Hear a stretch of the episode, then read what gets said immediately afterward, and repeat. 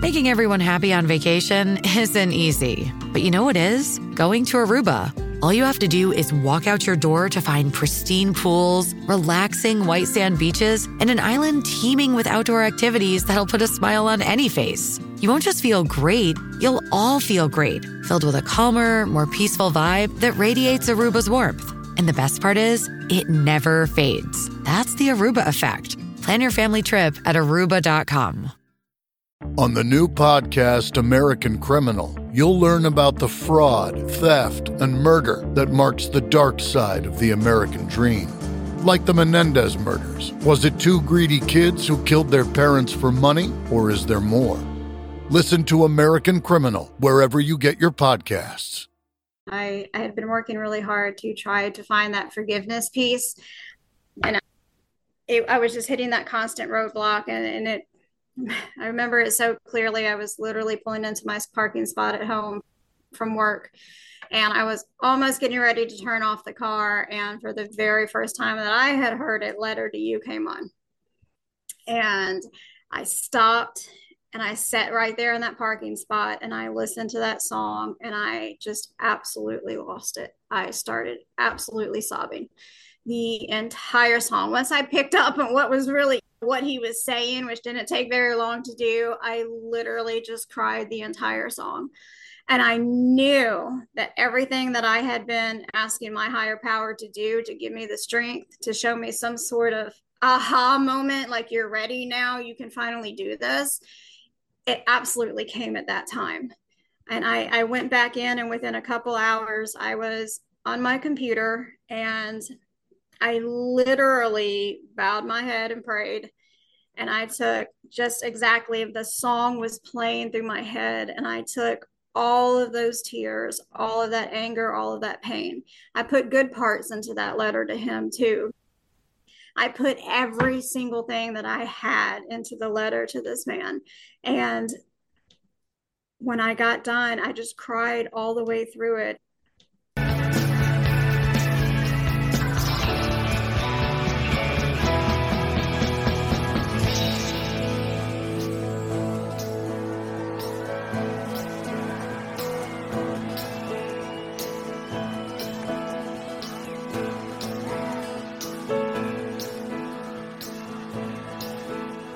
Crown of mongrel trees, I pulled that bothersome thread. I got down on my knees, grabbed my pen, and bowed my head. Tried to summon all that my heart finds true and send it in my letter to you.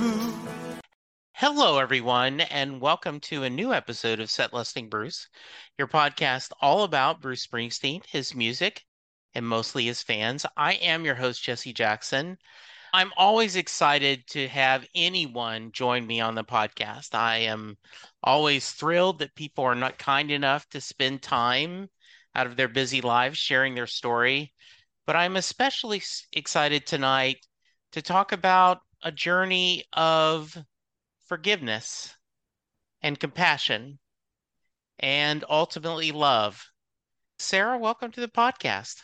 Thank you for having me. Yeah, we have you have a story to tell and I think it's an amazing one. But to start out with, tell us a little about yourself. Well, I was I was born and raised in Alabama. I actually was raised on Jimmy Buffett. Believe it or not, my parents are big parrot heads, along with Springsteen fans. So I had the mix of, of both worlds. And I, once I grew up, I took a, the wrong turn, got into some substance use for a little while, and then managed, thank God, to find my way back. And Bruce has been one of the guiding lights, I, guess, I should say, and bringing me back to everything. Good. I am. Are you doing well now? I am, yes. Very Good, well. very nice. There is a Jimmy Buffett, Bruce Springsteen connection that he was on 60 Minutes. Jimmy Buffett was, and he was talking about that both he and Bruce were talking, and they were comparing that they both made breakfast for their kids. And he says, in the Springsteen household and the Buffett household, we're just the pancake makers. That's all we are. and I, I just love that about them. And that that's a fun duo. I would I would mm-hmm. see a Jimmy Buffett Bruce Springsteen concert in a minute. I would be happy at that double bill. Absolutely. So growing up in Alabama, you shared already. So they listened to Jimmy Buffett. Uh, you said a little bit of Bruce. What other kind of music did your family listen to? Oh, it was pretty much open. Mostly, though, a lot of Buffett is what I remember growing up more than anything else. Okay. Pretty consistently. Yeah. Uh, Coconut Telegraph's one of my favorite albums of his. And so that's a good memory. So, can you remember when you first discovered Bruce? And if you can you articulate why his music spoke to you, Sarah? Sure. So, for myself, I discovered him, I would say, very recently in his grand scheme of his music about five, six years ago. Okay. Um, I was in a time in my life, I was really searching for anything that I listened to needed to have meaning in the words and a story being told, and I needed to be able to relate to it. And I was flipping through XM when I found East Street Nation, and okay. I was flipping through, and the river had just started and it was the harmonica playing and my grandfather always played the harmonica everywhere we went. He had that thing out all the time. Used to embarrass us when we were kids and it is one of the most cherished memories that we have now. And it, it made me just stop right there. And once i got done once he got done with the river i was totally hooked. And that station has barely changed for my car even to this day So then I wanted to start educating myself. I wanted to know more and I wanted to know more about him and the, the meaning behind so many of the songs that he does. And it all just spiraled from there. But the, the river, it gives me, I was able to get a very clear picture in my mind that day of exactly where he was taking us in that song. And that was something that I was just really searching for at that time. And I just locked right onto it and then fell absolutely in, in love with his music once you discovered it sounds like you did a deep dive going through the back catalog other albums other shows right everything i could find yeah. which is a lot so i yes. was soaking it all in like a sponge i just wanted more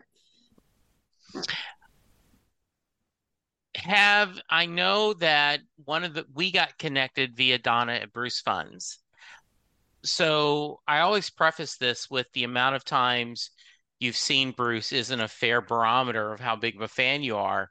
But have you been able to see him yet? I was very lucky to see him once on this tour when he came to DC. Okay. We were up on the very top and it was I'm, I'm afraid of heights, but once his once the lights came out and they came on stage, I didn't sit down and moved and danced the entire time all of my fears went away and I was strictly focused on what they were doing. And I'll be honest with you, for the little less than three hours, it was probably one of the best three hours I've had in many years. It was amazing. So I'm going to get on my soapbox just a little bit, Sarah, and then mm-hmm. I promise I'll get off. but you are a reason why I get irritated at fans who, oh, he's not changing the set list. He's and I'm like, do you realize how many people this tour have never had a chance to hear him in the E Street Band? And many people will only see him one time this tour. And it just talk about first world problems. All right. Thank you for sharing that story. I appreciate it. It was the most amazing time of my life. I was almost like on this high for like a week afterwards. I was just on this bubble. I was so happy and I felt better. It was like he had this magic in the arena that came down when he came out on stage. And I cried through a lot. I cried through a lot of it. I had no voice for a while. Like it was just, it was amazing. I'm a very shy person. So even the fact that I would stand up and dance like a fool and not care who was around me, like it actually says a lot for what he can do. So, yeah, I was, I was at the February 14th show in Houston, and uh, my listeners know this, but my brother died February 13th. And there were tears with letter to you and I'll see you in my dreams that mm-hmm. that really struck me and and I think it's and we're going to get to that story but I I think it's amazing that in his 70s he releases a studio album that is still so powerful that is so touching and in a sports metaphor, he hasn't lost his fastball at all. No. Yeah. I think he's even better. He yeah. really just gets better and better. And I know I've heard a lot of people talking about his voice changing, and you can hear it, but I just think he's absolutely phenomenal. There was a, I can't remember which comedian, and it may be Joe Piscopo, but someone did, was able to do the six stages of Sinatra, like when they mimic Sinatra, how his mm-hmm. voice changed over the years.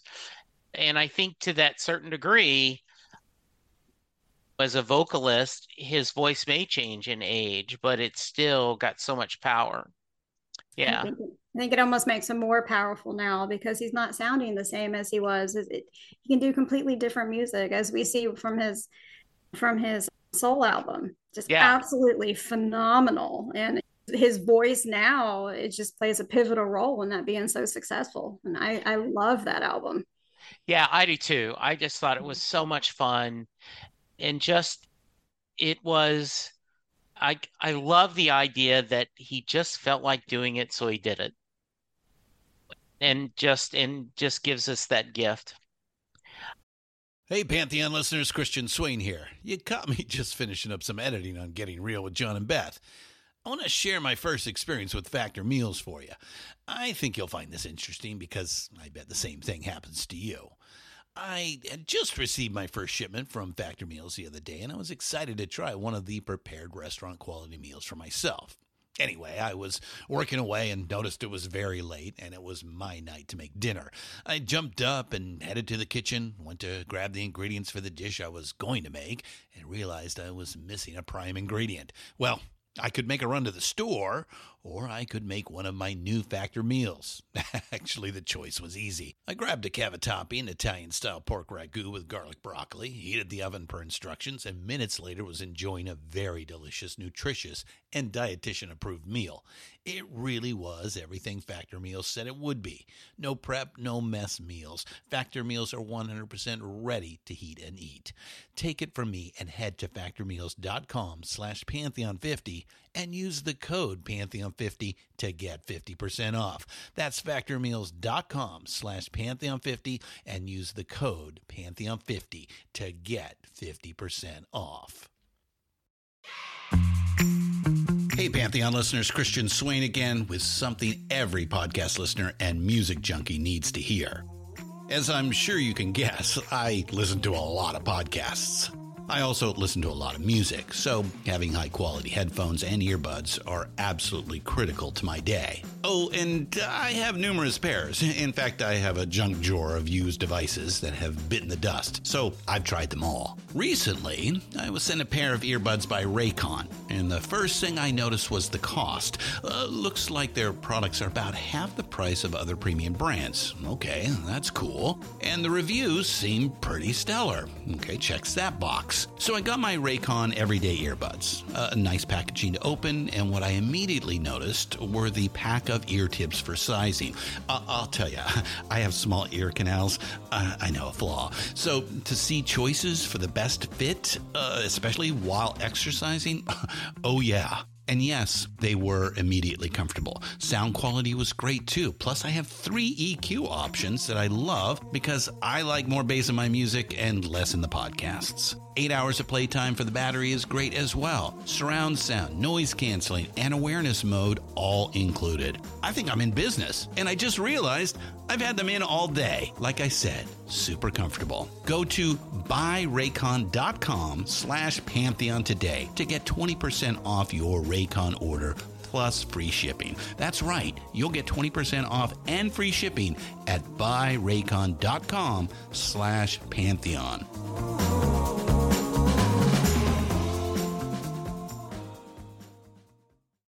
American Criminal is a new true crime podcast from the studio behind American Scandal and American History Tellers. Every week, you'll fall deeper into the riveting stories of the country's most clever, craven, and cruel criminals fraud, theft, murder, and worse. Whatever the case, whoever the criminal, you don't know the whole story until now. The debut season tackles one of the most sensational cases of the 20th century the Menendez murders. In 1989, young Lyle and Eric Menendez brutally shot their own parents. Prosecutors and the press said it was a multi million dollar inheritance that led two greedy rich kids to murder. But the picture perfect facade this Hollywood family built hid troubling abuse. Could these teenagers have been driven to kill? Or was it even in self defense? Listen now. Go to AmericanCriminal.com or search for and follow American Criminal wherever you get your podcasts. So, you have shared your story to multiple people. So, I'd like to start at the beginning and talk about the circumstances of your your grandmother's death, if you don't mind. and Sure. let's walk through that stage. Absolutely. So in 2001, I was 20 years old and almost 21 and living up in Maryland where I live now. I had come up here for college and got a phone call that my grandmother had passed away. You that's expected, right? Even when it's unexpected, it's she was in her 70s, so I just my mind went to a heart attack or something natural, right? Your mind just cannot wrap your it, it cannot make sense of anything that anything tragic had happened. And when I got back to Alabama, I was told that she was murdered and very brutally as Mm. well. And within a few days, we discovered who it was, and it was somebody that was in a relationship with my aunt for a very long time. So somebody that knew us very well, vacations, holidays. We spent a lot of time with this person. So it just, you know, when you lose anybody, it, it really hurts. It really hurts. But to lose somebody in such a tragic way, and she was, it's not just a grandmother, but she was so sweet. She was so many people's best friend. We have a huge family, and there wasn't one person in our very large family that was not totally shattered by this. And so I moved out back down to my grandma, my grandfather's house for probably a couple months to try to help him process through. Um, took some time off of school, and it was just my grandfather and I for quite a few months in the house where she was killed in, and it did something to me. I tried to put this front on to help him, like I was strong and I was okay, but it was the night times where I just, I literally lost a piece of me every single night there. And when I came back to Maryland, my substance use got really bad. I did not know how to process. I know this now, right? But Sure. I didn't know how to process my loss and how to process my grief. And so I just did anything I could to try to forget it. And that lasted quite a long time. I did get sober when I was third, 31. Got sober so I'm coming up on 10 years now, luckily. But in in that time, I lost connections with my family. I lost everybody. And I had so much hatred in my heart. So, so much hatred. I literally could not say the man's name at all. I, I couldn't talk about him. I couldn't see the object that he used to kill her could not be around me in my house. I the substance that that he used that made him kill her, I couldn't be anywhere near this. Though in active addiction, I was around everything. I just thought I had my lines where it was just so traumatizing and such a trigger to me. but when I got sober, I started to work on myself. That's what we're taught to do. We're taught to dig deep inside and do everything we can to better ourselves. And I've done a lot of work on myself, but the one thing I could not let go was that just hatred and raw anger that I had for this man. And I was so tired of carrying it around with me. I just, So- I, I mhm. Yeah, no, I just was going to ask. So we had, and this is very minor, but when my dad was in Vietnam, so this was back in the 60s, my wife, gosh, talk about Freudian slip. My mother was working as a waitress in a small diner, and she became friends with another waitress, and she ended up coming to live with us. And she was, she helped us with school projects, she helped everything. And one day we came home and she had robbed us blind, had just taken everything in the house. Hmm. And when my mom had always said, the question she'd want to ask is why? Why did you do this? Because we would have given you anything we had if you had needed it. That's a very small thing, but the betrayal of someone you know, and I certainly don't want to try to make things worse because a someone dying in a violent way is going to be horrible no matter what. But I hear from you the idea that you knew the perpetrator, you, mm-hmm. the family knew him and was someone they trusted, had affection for, mm-hmm. was part of the family. I can understand how that would have upset you, everyone, and especially someone as young as you were. And it sounded like you were very close to your grandmother. Yes, very close. Very, very close. Yeah. Is the, the betrayal was one of the hardest parts as well. Before he was found too, just to put how close he was, he went to movies with my aunt.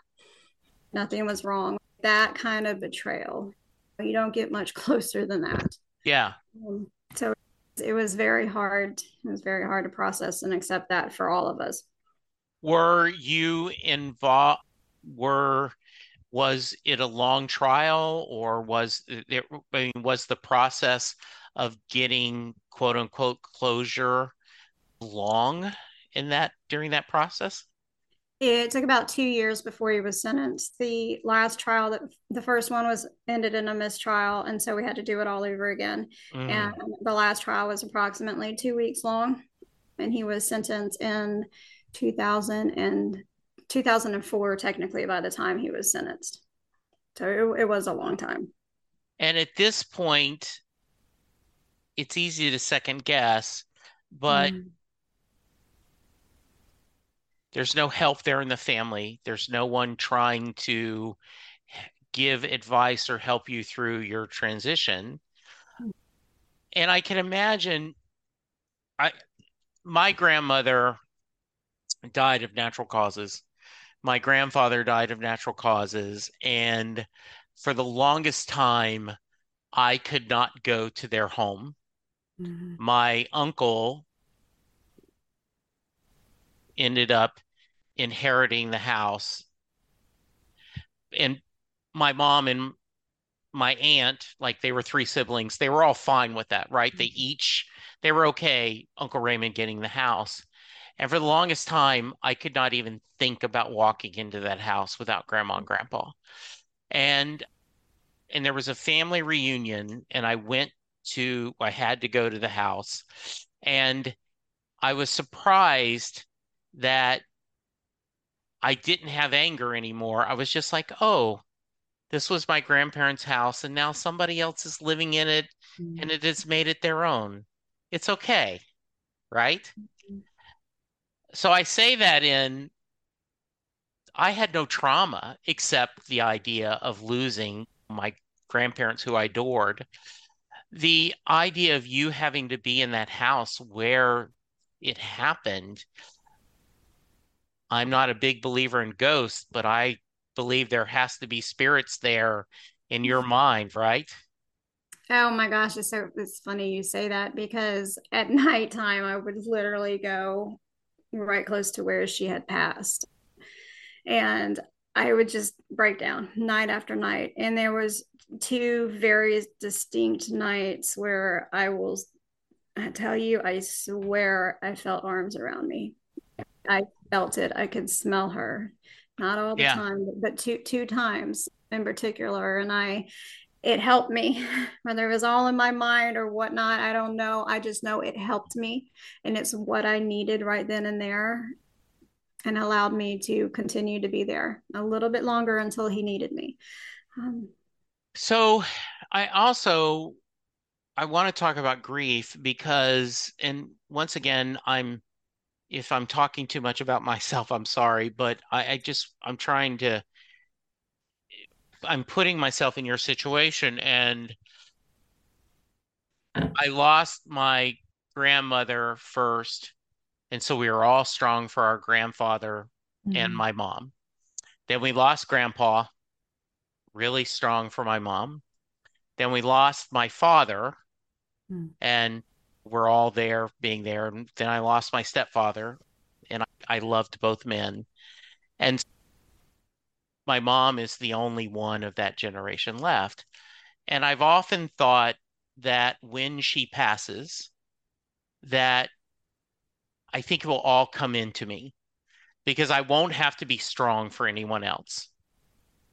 That my Mhm. sister and I have talked about this, that that it will be time for the grandkids and everyone else to be strong for us, even though they are going to have this great sorrow on their part. It just feels like I've you got to put it away because I got to be strong for them. And so you were doing that for your grandfather, living him there, weren't you? yeah, that was the only thing I, I thought about doing. It, it, as you pretty much just described here, you just don't think about doing anything different. Yeah. You know, Is is what we're supposed to do as a family, and we're supposed Yeah. to take care of each other. And he was hurting more than I was. You, you think, and I'm sure he was, but that's where my mind went. He has to be hurting more than I do. This is his wife of 50 plus years. He's had three children with and had this entire life with. And, and I didn't want to lose him. I didn't want anything to happen and lose him. When you made the decision to go back to Maryland, were you going back to mm-hmm. school? I was. Yeah. So you started self-medicating. You talked about substance abuse. Is that's very clearly what you were doing. After the mm-hmm. fact, it's clear you're like, oh, duh. Yes. But at the time, you didn't. Yeah. Yeah, that's exactly what I was doing. Oh, you got Yeah. justified it as partying, being in my early 20s, and this is what you do in college. I found a million reasons to to justify it, but I just took it to a whole nother level. And that's what I do. I take things to a whole nother level. Is there, I know there was a road to Damascus moment we're going to talk about in a minute, but was there that moment that helped you turn towards sobriety? There was my children were taken away. I have two kids. Um, they were young at the time, and they were taken into foster care, and I was homeless. Um, we had absolutely no place to go, and my husband's way of seeking help was going to jail, pretty much voluntarily, with what ended up happening. And I went into treatment. At first, it was out of complete desperation, and I do not know how to live on the streets. Like I just Yeah. don't. I don't know what to do. Sure. So it, it started out of desperation for, for some safety. And then I I got to sober up a little bit and I started to detox and I started to feel a little bit better and that cloud started to lift from my mind that had been there for so long and I, I woke up and I remember looking around. I remember that the first time I was able to get up from my severe detox in the treatment center and I honestly I had not showered in days. It was horrible. It was so sick. And I went into the bathroom and I was so weak, I could barely stand up. And I remember I was holding on to their sink there and my arms were just absolutely shaking and I my face was so sunken and I looked so bad, but I was starting to feel a little bit better even through all that. And I remember I looked into the mirror and I told myself right then and there that I would not do this again. I would not put not only my family, but myself through what I've been doing. And I, I promised myself right then and there. And September 3rd will be 10 years, knock on wood. So, yeah, one day at a time, right? At a time. Yes, we're yeah. not there yet. no, that's right. Yes, I understand what you're saying. And how what are some of the things that you think made a difference in this road to sobriety that in the past didn't? What are some of the things that you did that were healthy for yourself to help you make this important change? For one, I finally took the time to focus on myself first yeah. and foremost, and not everybody else, which I had spent my entire life up until then putting my focus on everybody else. And my kids were gone, my husband was gone, and I had this time to, to focus on me and find out who I really was inside. And I spent quite a few mm. years alone doing that.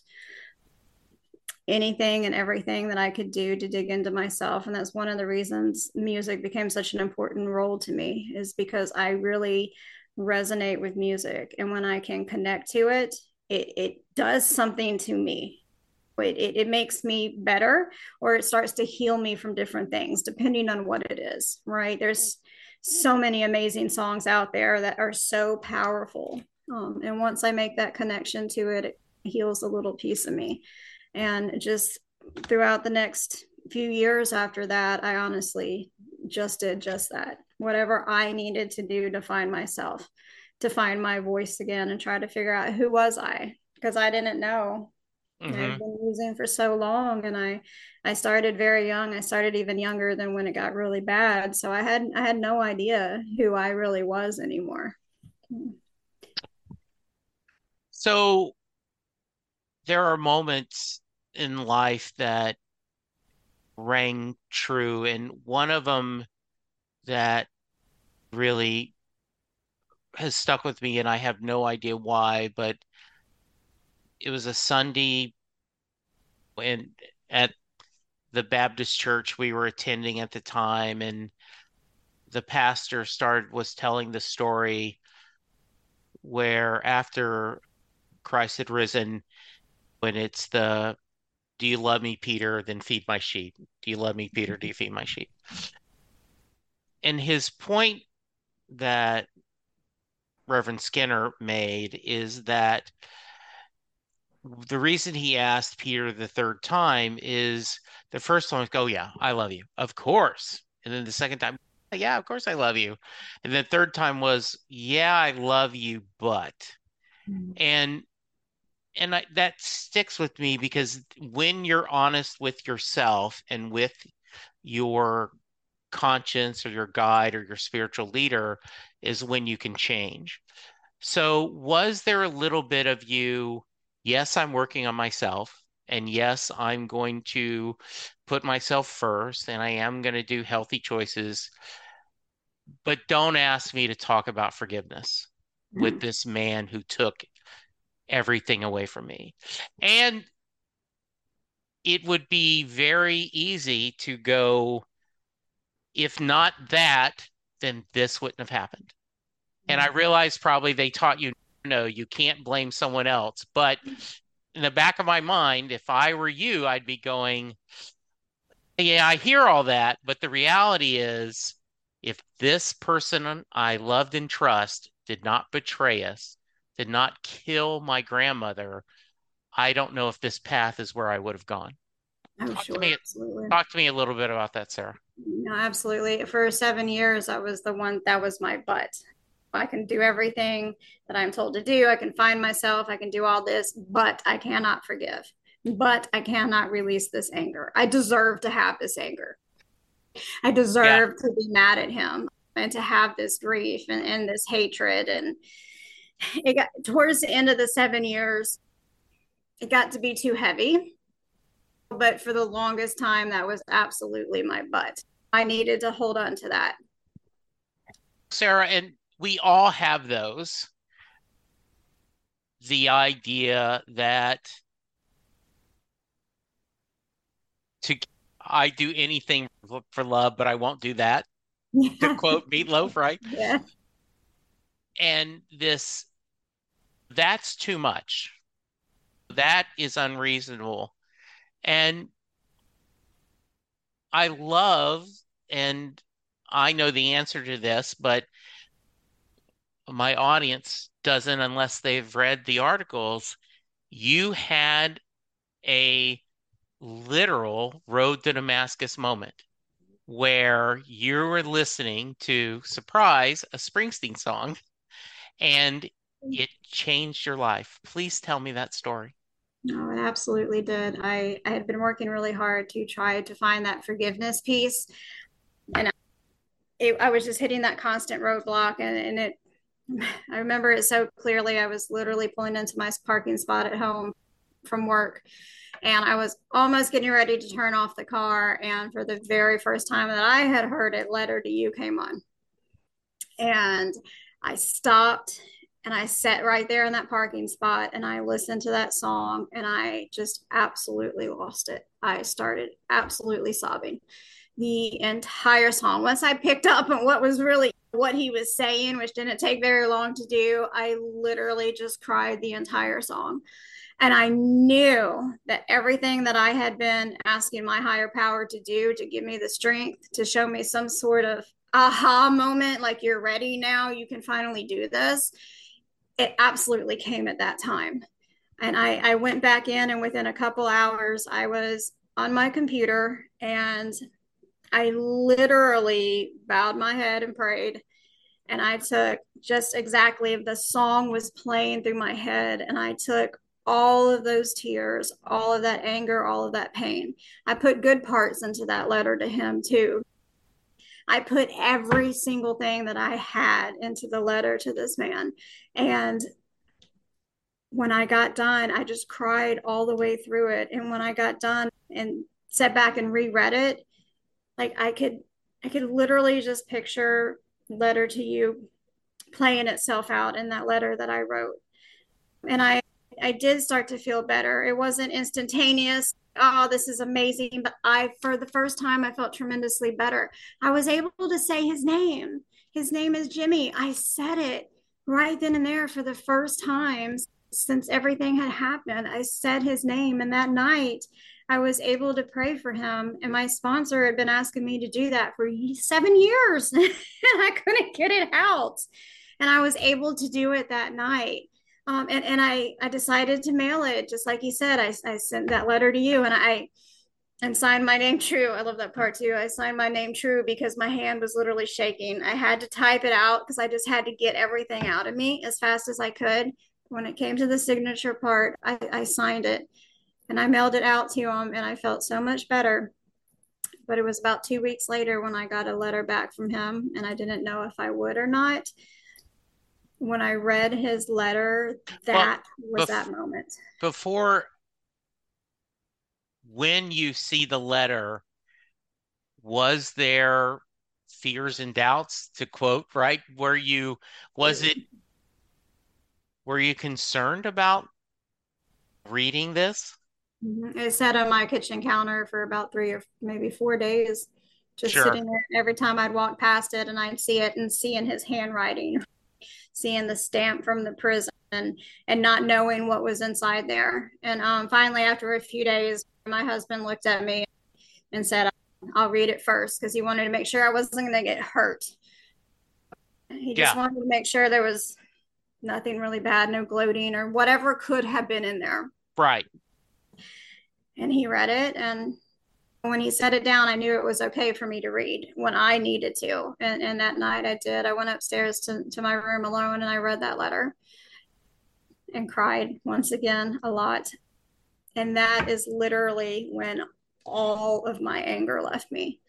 Getting that letter back from him um, and seeing how much he had changed was very evident to me already and how remorseful he was and hearing about some of the things that he had gone had done over the years to try to better himself. And coincidentally enough, I had not told him in that first letter about the song bringing me to do this. Of course, yes. we later talked about it, but not that first time. On his first letter, he sent me a song that he wrote within the first year or two that he was in prison. And he said in it, sing this uh, to the sing this to the tune of my hometown by the boss. And he had no idea that it was literally so there Bruce was again. Wow. there was again. And so that was and I just I remember that feeling of literally how I could feel everything leave me. I had no anger for him at all at that point in time. And I was actually floored that I didn't. I actually had to catch myself and be like, don't I have something? Let me sure. find a little bit of anger in there for him. But it it just wasn't it wasn't there anymore. Yeah. I, I told my son and wife that we were going to talk tonight and they both were like oh wow that's that sounds powerful and my wife said i i don't know if i could ever forgive anyone who hurt you or your dad she's talking to chris and i said yeah i said that's the story that's the redemption story and the the forgiveness story because how do you forgive the unforgivable? And and the I have had struggles in my life, right? And I will tell myself it's easy to have faith when everything's going well. Are you going to have faith when things aren't going well, right? Mm-hmm. Did you it does not sound like you had a long term plan. You just the emotions and the just you're like I'm just gonna open up my veins, pour out my mm-hmm. affection, pour out my sorrow and my things. When you got the letter back, did you feel like the cycle was closed, or you like, no, I think I'm on a different journey? at first I thought, okay, we're going to end it here. I sure. still didn't quite know when in the beginning of the letter how I was going to feel at the end. Sure. Okay, we've done this thing. I'm going to feel better about this. We can end this now. But as the letter went on, when I got to the end of it, he asked if I would be willing to speak with him on the phone and if I would write my number back the next time if I was, and that he understand he under, would understand if I wasn't. And I, I, I thought about it for a few days, but something inside of me said I needed to hear his voice. Like maybe I'm not done with this yet, or I, I didn't know whatever would come to fruition with it, but I knew something was telling me that I, I did not need to stop at that point in time. So I, I did allow him to call me and man, hearing his voice that first time, that was took me back.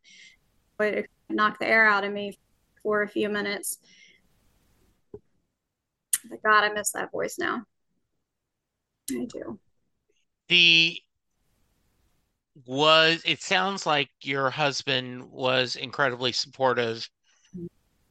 How about the rest of your family?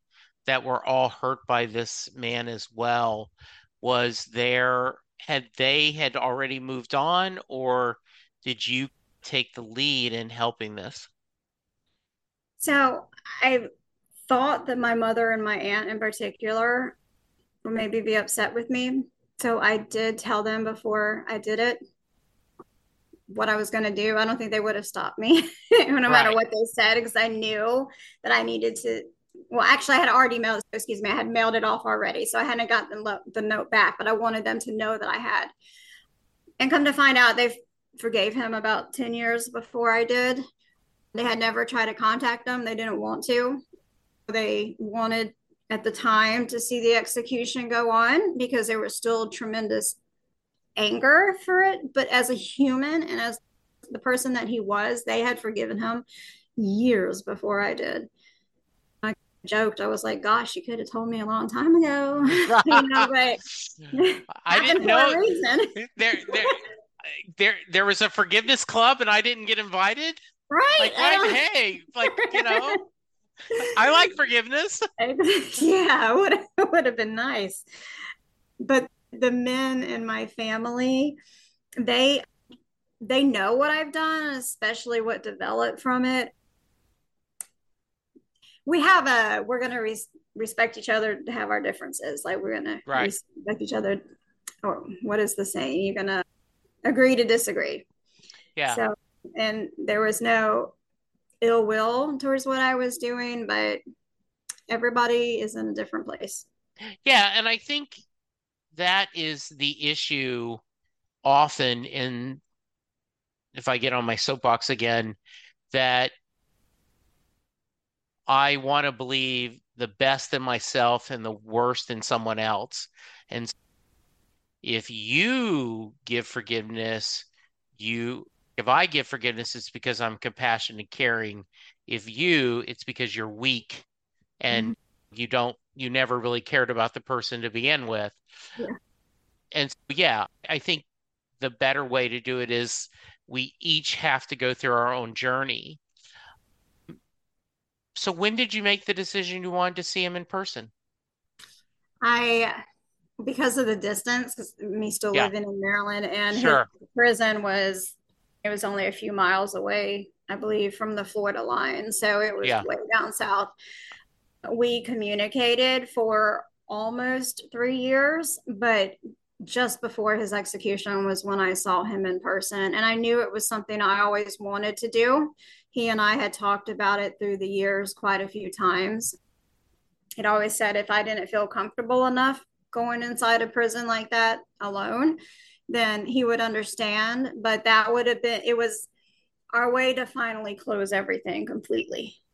There's something about the connection when you touch somebody and you hug somebody that no matter how much you talk or communicate back and forth, that it's, very different when you can actually physically touch them again and see each other face to face.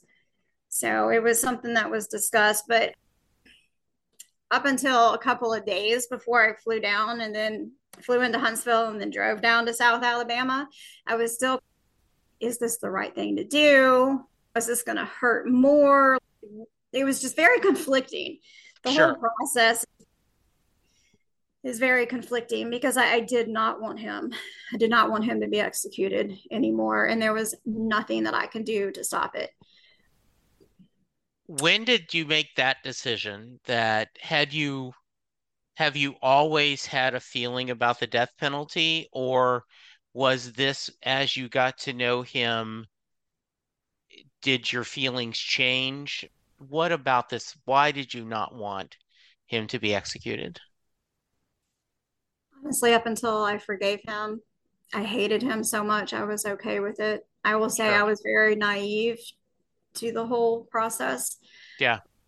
But I'm just being honest with you. I had so much hatred towards him that Sure. I, I was totally okay with that. But as I got to learn how people can change, no matter what their actions were, that they can take steps, even in the worst of conditions living in, and they can change and they can do something with their lives. And he was doing great things in there. We had no infractions whatsoever the entire time he was there. He found religion in a way that he said he started because he was bored, uh, just being he was being honest, and then it became something deep, and he truly changed. And when I was able to see that somebody can do that, I very quickly took the stance of where do we have the right to take that life then? Just because of something they they did one time. When do we have that right to take their own life? They have value. They have value and they're loved by people. He had a family that loves him. I had come to love him tremendously. Like, when is that okay? And when Sure. the when the family doesn't want it, or the victim, like my mom and my aunt too, when they don't want it either, like when you say it's, I don't know, it's, it's a very touchy subject, but I'm, something I'm becoming passionate for. I Yeah. really, I remember I had a friend who's an attorney, and he said this is why we don't have families involved in the process because many people want revenge, not justice. And I realize that capital punishment is a very not quite as bad as reproductive rights, but it is a hot button that a lot of people are very pro death penalty and executions, and others are not. I live in Texas, and it I think it's sad the amount of people that we put to death. I also, and go ahead, listeners, if you want to skip ahead for a few minutes, but I also, when you read the studies about the inequity in, of economic situations and um, race relationships, and this thing that it, it is not a fair, equitable system. But I applaud you for giving that forgiveness and then making that known to people. I read that you actually had known his attorneys and you I guess let's skip ahead. He asked you to be there at his when he was going to die, correct? He left that open for my decision, yes, and I decided to. Why was that a tough decision to make? Yes. yes, I've that trying to take care of somebody else came back in. Yeah. I wanted to find I wanted to provide him any sort of comfort and peace of whatever I could do by being there to try to make his transition as easiest on him as possible, no yeah. matter what that meant to myself. But you also need to worry about your sobriety and your mental health. You don't want to, the idea, there's a reason why they tell us put our oxygen mask on first. You, I'm sure you thought about all of that in the decision. I had a long talk for almost a year, but a whole lot within the last four to five months before with my therapist, with my sponsor, with my network. Um, anybody that would listen to me, I needed to process this through. And I really just weighed the pros and cons. And ultimately, I followed my heart. I knew that song letter to you came on at exactly when it was supposed to which led to me writing the letter which led to me following my gut to have a conversation with him. I realized that everything was being laid out. And so i knew that if i continued to follow my heart with it that i would go exactly where i was supposed to go. So i had to silence my head long enough to hear that but I did. And I went with my gut and my heart. And I knew that I would be upset with myself for one, if I didn't go to see him. I didn't know it would turn out like it did. I thought I'd see him for 20 minutes and be done. But I knew if I didn't see him, I would felt like I didn't have some sort of closure or I was missing something. And then I knew that if I look back later on and I realized that I could have made that last moments of his life better, but I had, wasn't there, I would have been angry with myself too. Mm-hmm. Um, and I, I, walked out of there changed. I, I did. It absolutely changed me. But I walked out of there passionate about advocating and about speaking up. And I I promised him that I would keep talking and I would keep sharing our story. And I am putting my heart and soul into doing that.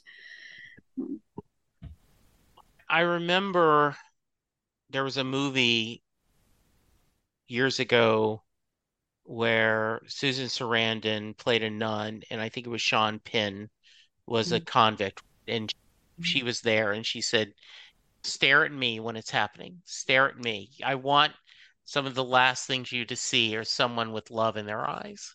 Exactly. And I think that's a wonderful blessing to give anyone, but much less someone with that history.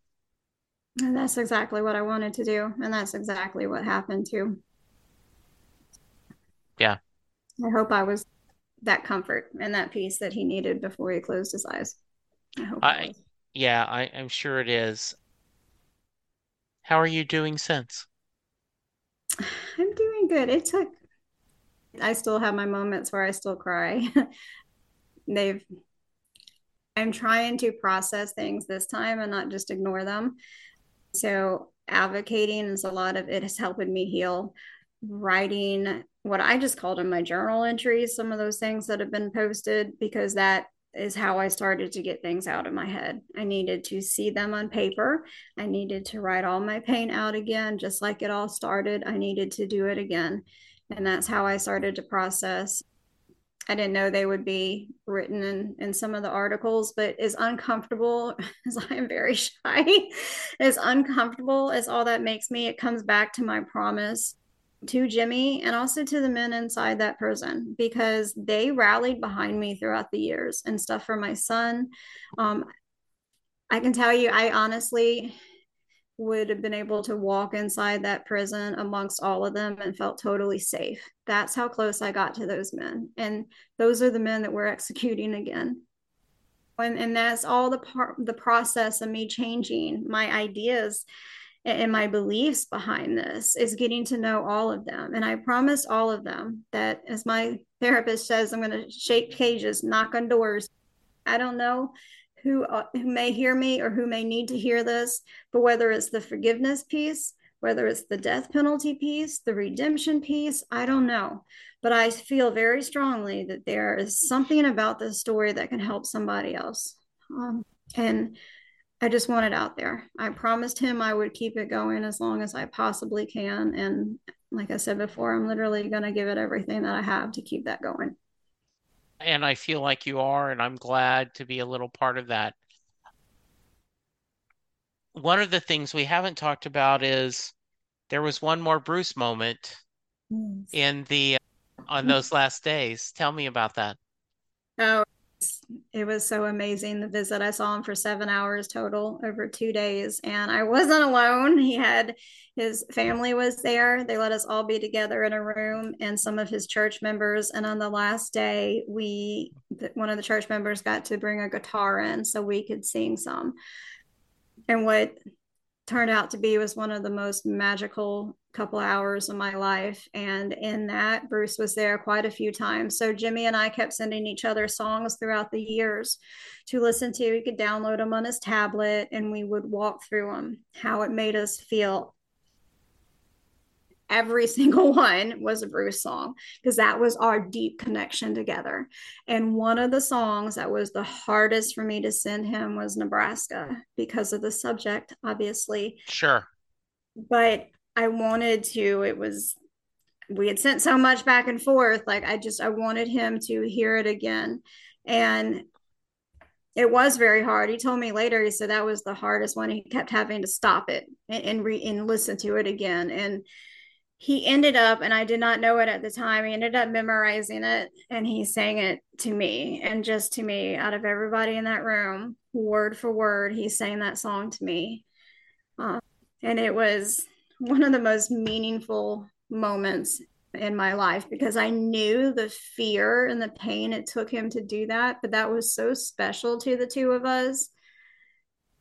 It was just a very special time and then Bruce, during other songs, we were talking about his rendition of When the Saints Go Marching In and how that was one of the most beautiful versions of that song we had ever heard. And that led to us playing that song.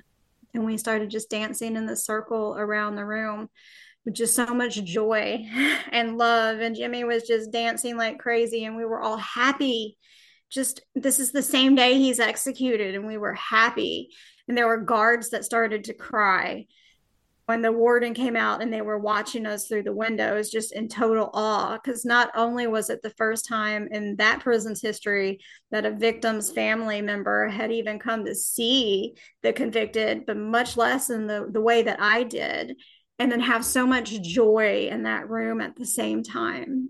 And it all kept coming back to bruce. And oh my gosh the I, I cannot tell that man what he has done in my life he's literally changed me with his music and he has absolutely no idea but my gosh He has absolutely changed not only me, he changed Jimmy. Jimmy's family found forgiveness through my letters and my communications because they had cut him off for over yeah. 18 years. They did. It just, there was just so much beauty that all started with that one song. It just, it amazes me to even think about it. In my letter to you, I took all my fears and doubts. In my letter to you, all the hard things I found out. In my letter to you, all that I found true. I sent it in my letter to you. It it it's mm. almost like it was written for this situation. I felt it was. I still do. Yeah. I still do, but gosh, what it did to me that night. What it yeah. did to me that night when I first heard it and everything that has come from it since. It just it came from something greater than even Bruce. Yeah. and one of the other, I, I, I thought it was eerie to think of doing Nebraska, but I also thought how touching that a guard said, "Can you guys do America?" You're taking requests. Can you do Amazing Grace? oh yeah, let's pass around the hat. But sure to, as I said, I was raised in a Southern Baptist home, and when one of the scriptures right if two or three are gathered in my name i'll be there also. And i am actually getting a little tears as we talk this. I absolutely feel the spirit was there that day wasn't it?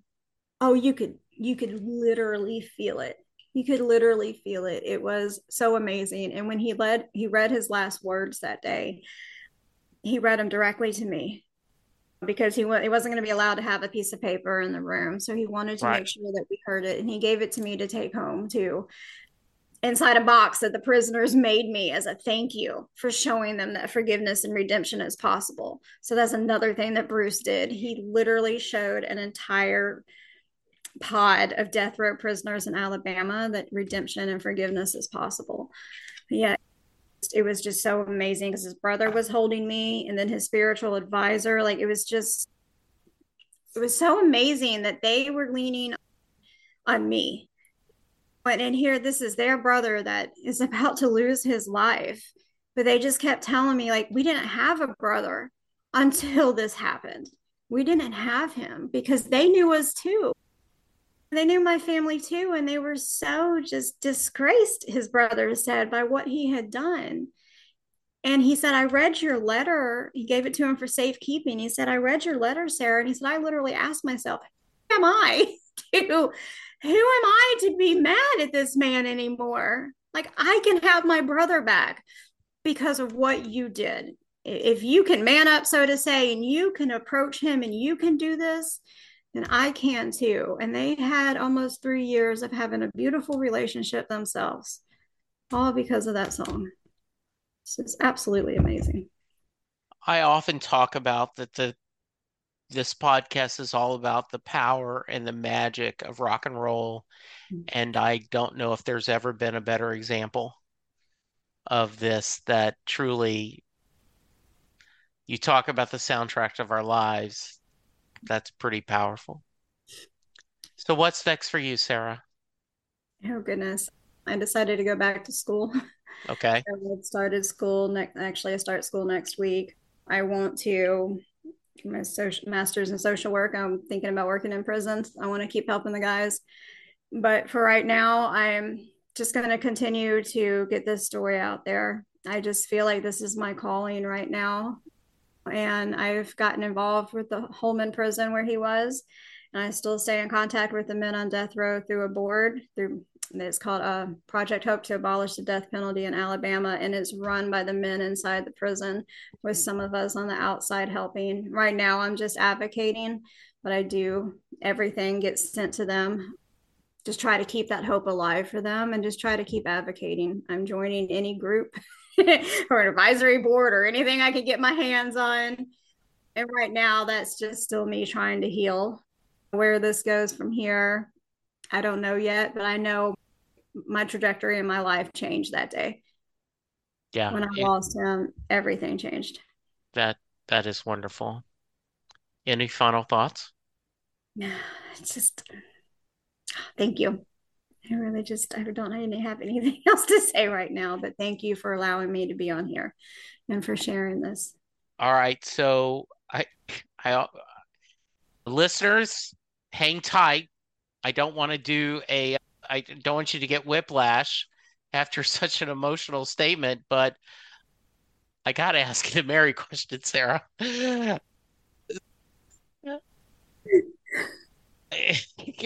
I really do. Wow.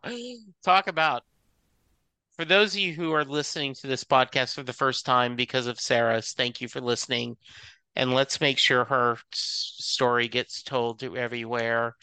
And if there's a connection somewhere to get this to Bruce, I know he would be very proud and, and happy and blessed to do it.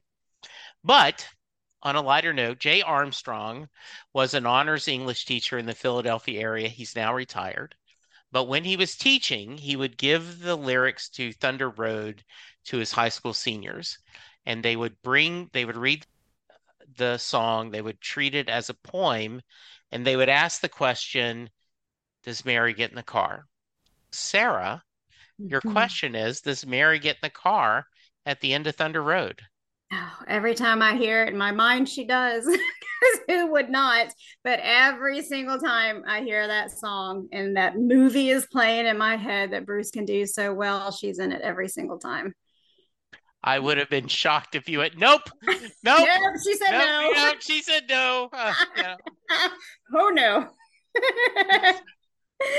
Sarah, thank you so much for sharing so much of yourself. And I know you did not do this to try to be an inspiration. Mm-hmm. And in a lot of ways, sometimes doing things as a selfish act ends up being a blessing to more people than you could ever imagine. And I imagine I can only picture Sarah multiple years ago sitting down and typing that letter I'm sure she would be shocked to know where that ultimately led, wouldn't she? Uh, she you she would never believe it. She would never believe it. The friendship too, just the friendship piece alone, much less anything else that has come of this.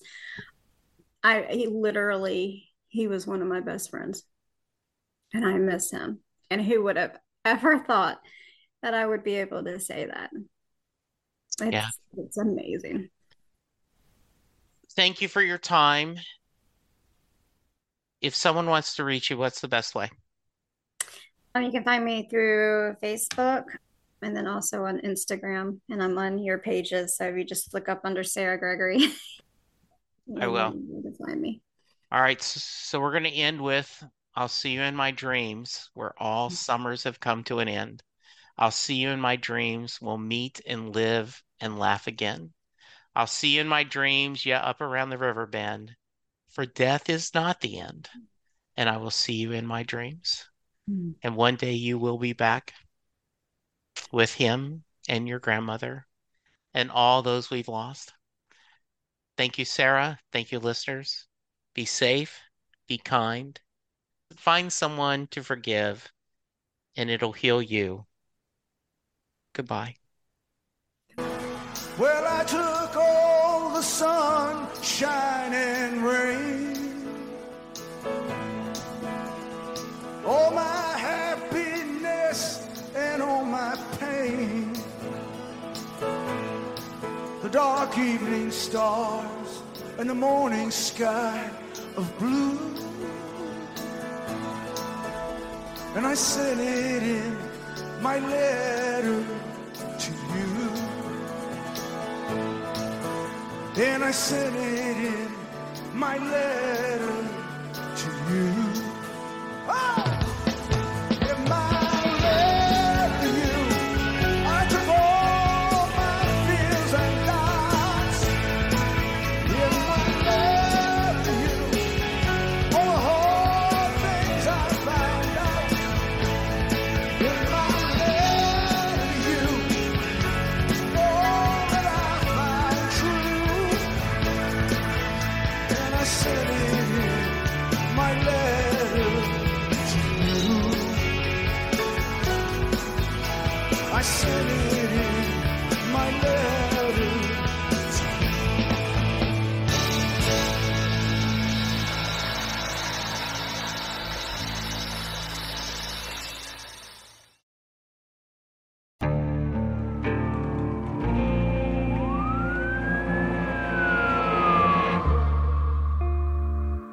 You do to achieve the American dream? The big house, the happy family, the money. 911, what's your emergency? Would you put in the hours? Would you take a big swing? What's the problem? What's the problem? Would you lie? Would you cheat? Would they shot? Would they shot? Would you kill? Yes. My mom is dead. My mom is right there. From Airship, the studio behind American Scandal, comes a new true crime history podcast. I'm Jeremy Schwartz, and I'll be taking you inside the minds of some of our most notorious felons and outlaws, exploring the dark side of the American dream. In my new show, American Criminal, you'll meet the picture perfect brothers who killed their parents, the thief who stole babies, the crypto king who siphoned off billions, and plenty more. From assassins and gangsters to killers and con artists. Whatever the case, whoever the criminal, you don't know the full story until now. Don't miss the debut season of American Criminal, The Menendez Brothers, beginning February 29th. Listen wherever you get your podcasts, or to get early ad free access to the entire season first, plus hundreds of other ad free history podcast episodes, subscribe at IntoHistory.com.